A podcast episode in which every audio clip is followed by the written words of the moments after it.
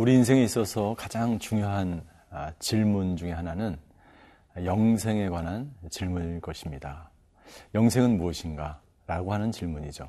많은 사람들이 영원한 생명에 대해서 궁금해하고 묻습니다. 사실 많은 사람들이 공허해하는 이유도 사실 영생의 문제가 해결되어 있지 않기 때문입니다. 우리가 정말 영원한 생명, 생명을 누리고 우리에게 이 세상 이후에 하나님께서 예비하신 영원한 생명이 있다는 것을 확신하는 사람들은요, 마음에 공허하지 않습니다. 그 사람 안에 영생으로 가득 차 있기 때문이죠. 오늘 부자 관원의 질문을 통해서 예수님께서는 영생에 대한 분명한 해답을 우리에게 말씀해주고 있습니다.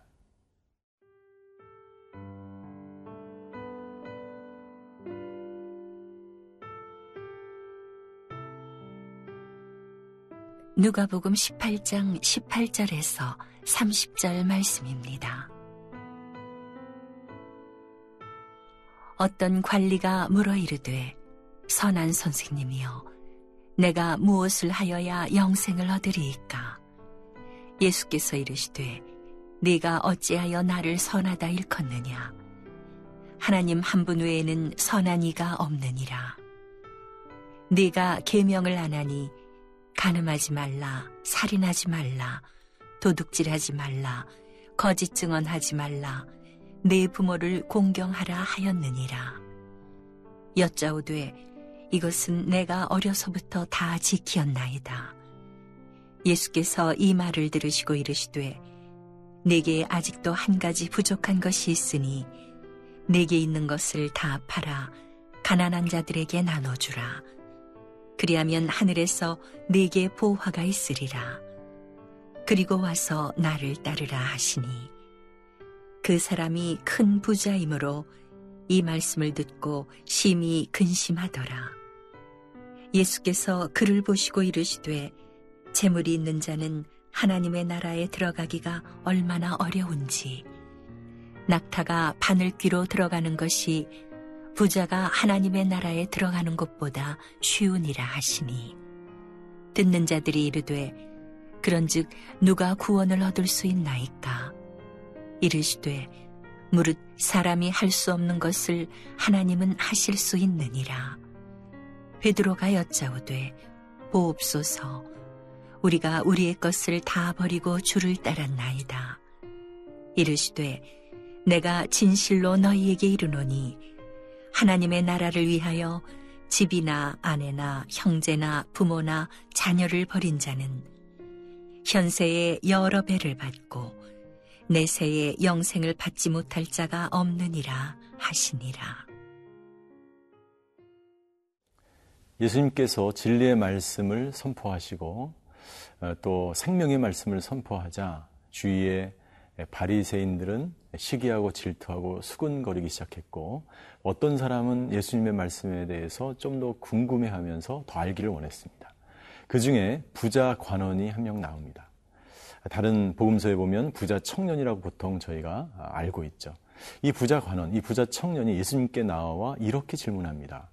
어떻게 해야, 십팔, 십팔 절을 내가 다시 읽겠습니다. 어떤 관리가 물어 이르되, 선한 선생님이여, 내가 무엇을 하여야 영생을 얻으리까? 이 청년, 이 관원의 질문은 잘못되어 있죠. 무엇을 해야 영생을 얻어야 되는지를 알고 있는 거예요. 이 청년은요, 아, 영생을 무엇을 해야 얻는 것처럼 알고 있었던 거죠. 그러니까 영생이 무엇인지를 모르는 거죠. 그리고 이 청년이 모르는 것이 또 하나 있는데, 그것은 예수님이 누구인지를 몰랐습니다. 그래서 예수님에게 뭐라고 이야기합니까? 선한 선생님이요 라고 질문합니다. 그러니까 이 십팔 절에 보면 이 청년, 이 부자 간호는 모든 것을 다 정확하게 모르고 있었기 때문에 질문이 생긴 거예요.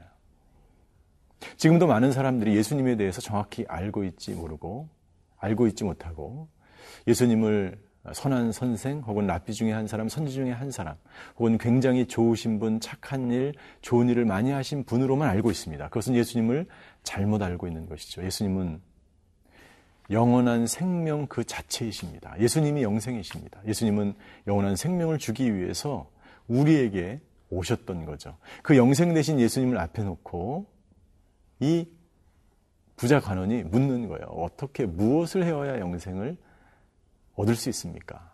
예수님을 만났는데, 예수님을 만나서 예수님을 받아들이고 예수님을 믿으면 되는데, 예수님 자체가 영생인데 예수님 앞에서 무엇을 해야, 행위를 통해서 영생을 얻는 줄로 착각했던 거죠. 그래서 이 부자 관원은 이렇게 이야기합니다. 내가 모든 계명을 지켰다는 거예요. 간음하지 말라, 살인하지 말라, 도둑질하지 말라, 거짓 증언하지 말라, 내 부모를 공경하라 하였는데 이것은 내가 어렸을 때부터 지켰다는 거예요. 모든 것을 다 지켰기 때문에, 내가 이런 것들을 하였기 때문에 나는 영생을 얻을 수 있는 줄 알았는데, 이 청년이 예수님에게 나와서 질문하는 이유는 무엇입니까? 계속해서 해결되지 않는, 풀어지지 않는 궁금증이 있는 거예요. 율법으로는 영생을 얻을 수 없다는 것을 이 관원과 청년도 알고 있었던 거죠. 그래서 예수님께 다가가서 질문하는 것입니다. 왜냐하면 이 청년은 계속해서 모든 율법적인 행위를 지켰지만 그의 마음 가운데 계속 공허함이 있었기 때문이죠. 그러자 예수님이 그 청년의 마음을 읽으시고 질문 하나를 통해서 이 청년이 정말 마음의 곤고한 이유가 무엇인지를 깨닫게 하십니다. 그 질문은 이십이 절에 나와 있습니다. 예수님께서 이 청년에게 말씀하십니다. 이 관원에게 말씀하십니다. 모든 것을 네가 지켰다. 그러나 네가 한 가지 해야 될 것이 있다. 그것은 뭐냐면 너의 모든 재산을 팔아서 가난한 사람들에게 다 나누어줘라. 그리하면 내게 보화가 있으리니 내가 영생을 얻을 수 있다는 거죠. 그런 다음에 나를 따르라고 말씀하십니다. 이 청년이 정말 숨기고 간직하고 있었던 게 뭐냐면 재물에 대한 것이었어요. 물질에 대한 거였어요. 이 청년이 놓지 못하는 것이 있어요. 이 청년이 영생을 얻기 위해서 반드시 해야 될 것이 있는데, 그것은 뭐냐면 예수님을 믿지 못하는 이유가, 예수님을 받아들이지 못하는 이유가 그 물질 때문이었다는 거예요. 예수님은 그 마음을 꿰뚫어 보시고 그 물질을 내려놓으면 내가 자유해질 수 있고 영생을 얻을 수 있다라고 말하는 거예요. 오늘도 많은 사람들이 영생 대신, 생명 대신 예수님을 온전히 내가 받아들이지 못하고 경험하지 못하는 이유가 바로 여기에 있습니다. 내 안에 숨겨놓고 간직하고 포기하지 못하고 내려놓지 못하는 그것 때문에 예수님을 만날 수 없는 거예요. 그것을 움켜쥐고 있으면 예수님의 말씀이 들리지 않는 거예요. 생명 대신 예수님이 내 마음 가운데 찾아와야 되는데 그 예수님이 그 마음 가운데 들어갈 공간이 없는 것이죠. 나는 오늘 저와 여러분이 마음을 열고 여러분 안에 있는 모든 것들을 내려놓을 때 비로소 생명 되신 예수님을 만나고 영생 되신 예수님을 우리가 경험할 수 있게 될 줄 믿습니다.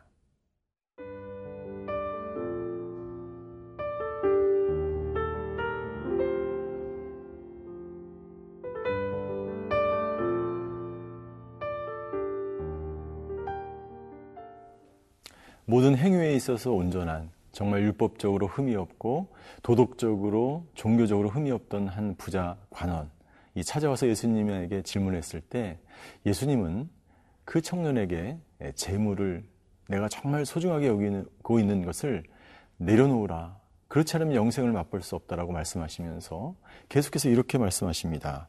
이십사 절에 보니까 예수께서 그를 보시고 이르시되 재물이 있는 자는 하나님의 나라에 들어가기가 얼마나 어려운지, 낙타가 바늘귀로 들어가는 것이 부자가 하나님 나라에 들어가는 것보다 쉽다라고 말씀하십니다.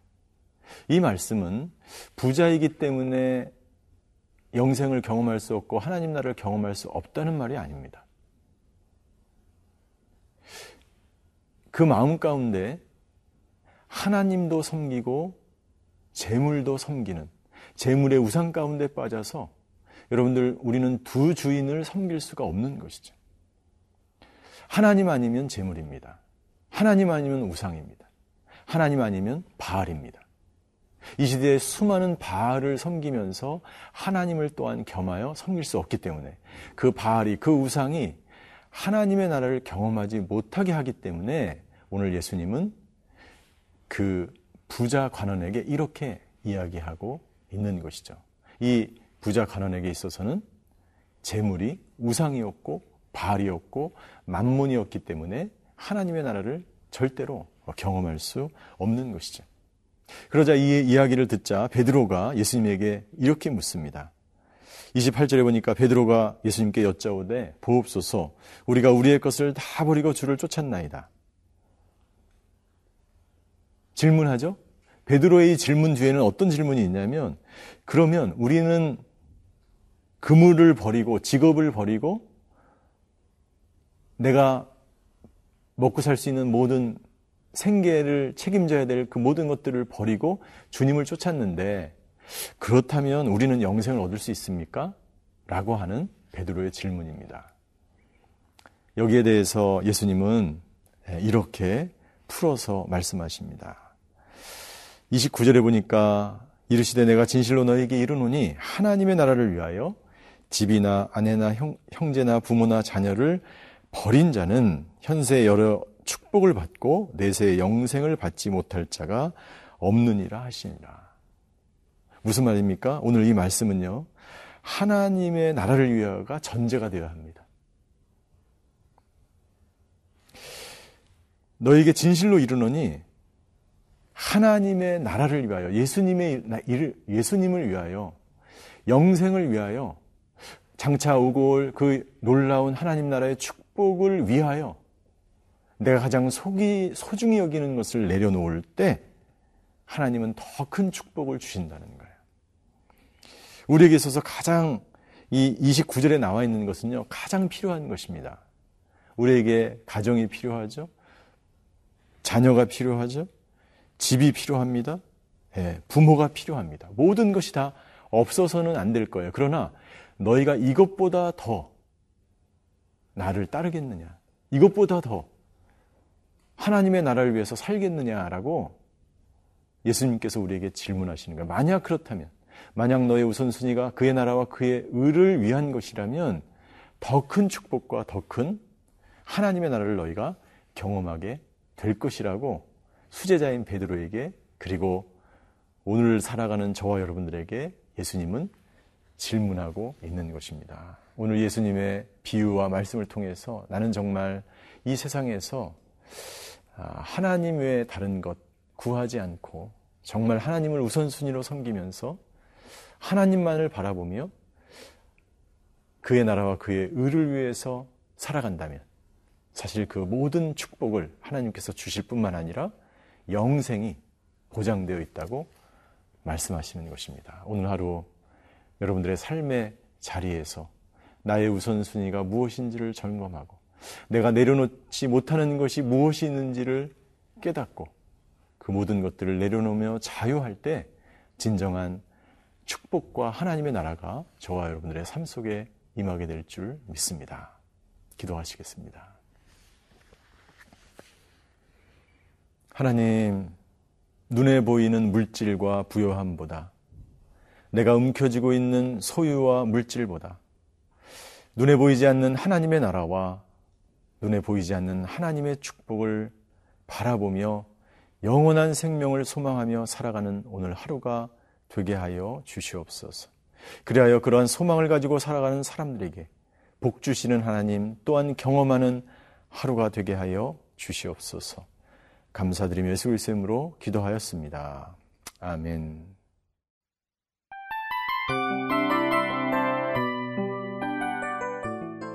이 프로그램은 청취자 여러분의 소중한 후원으로 제작됩니다.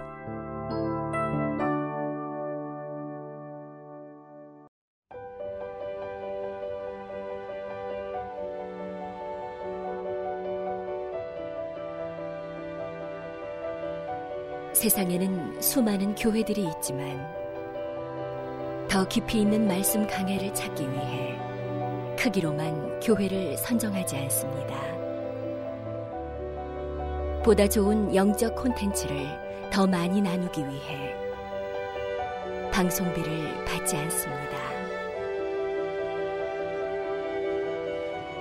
일 년 삼백육십오 일 복음만 전하고 싶어서 우리는 광고를 하지 않습니다.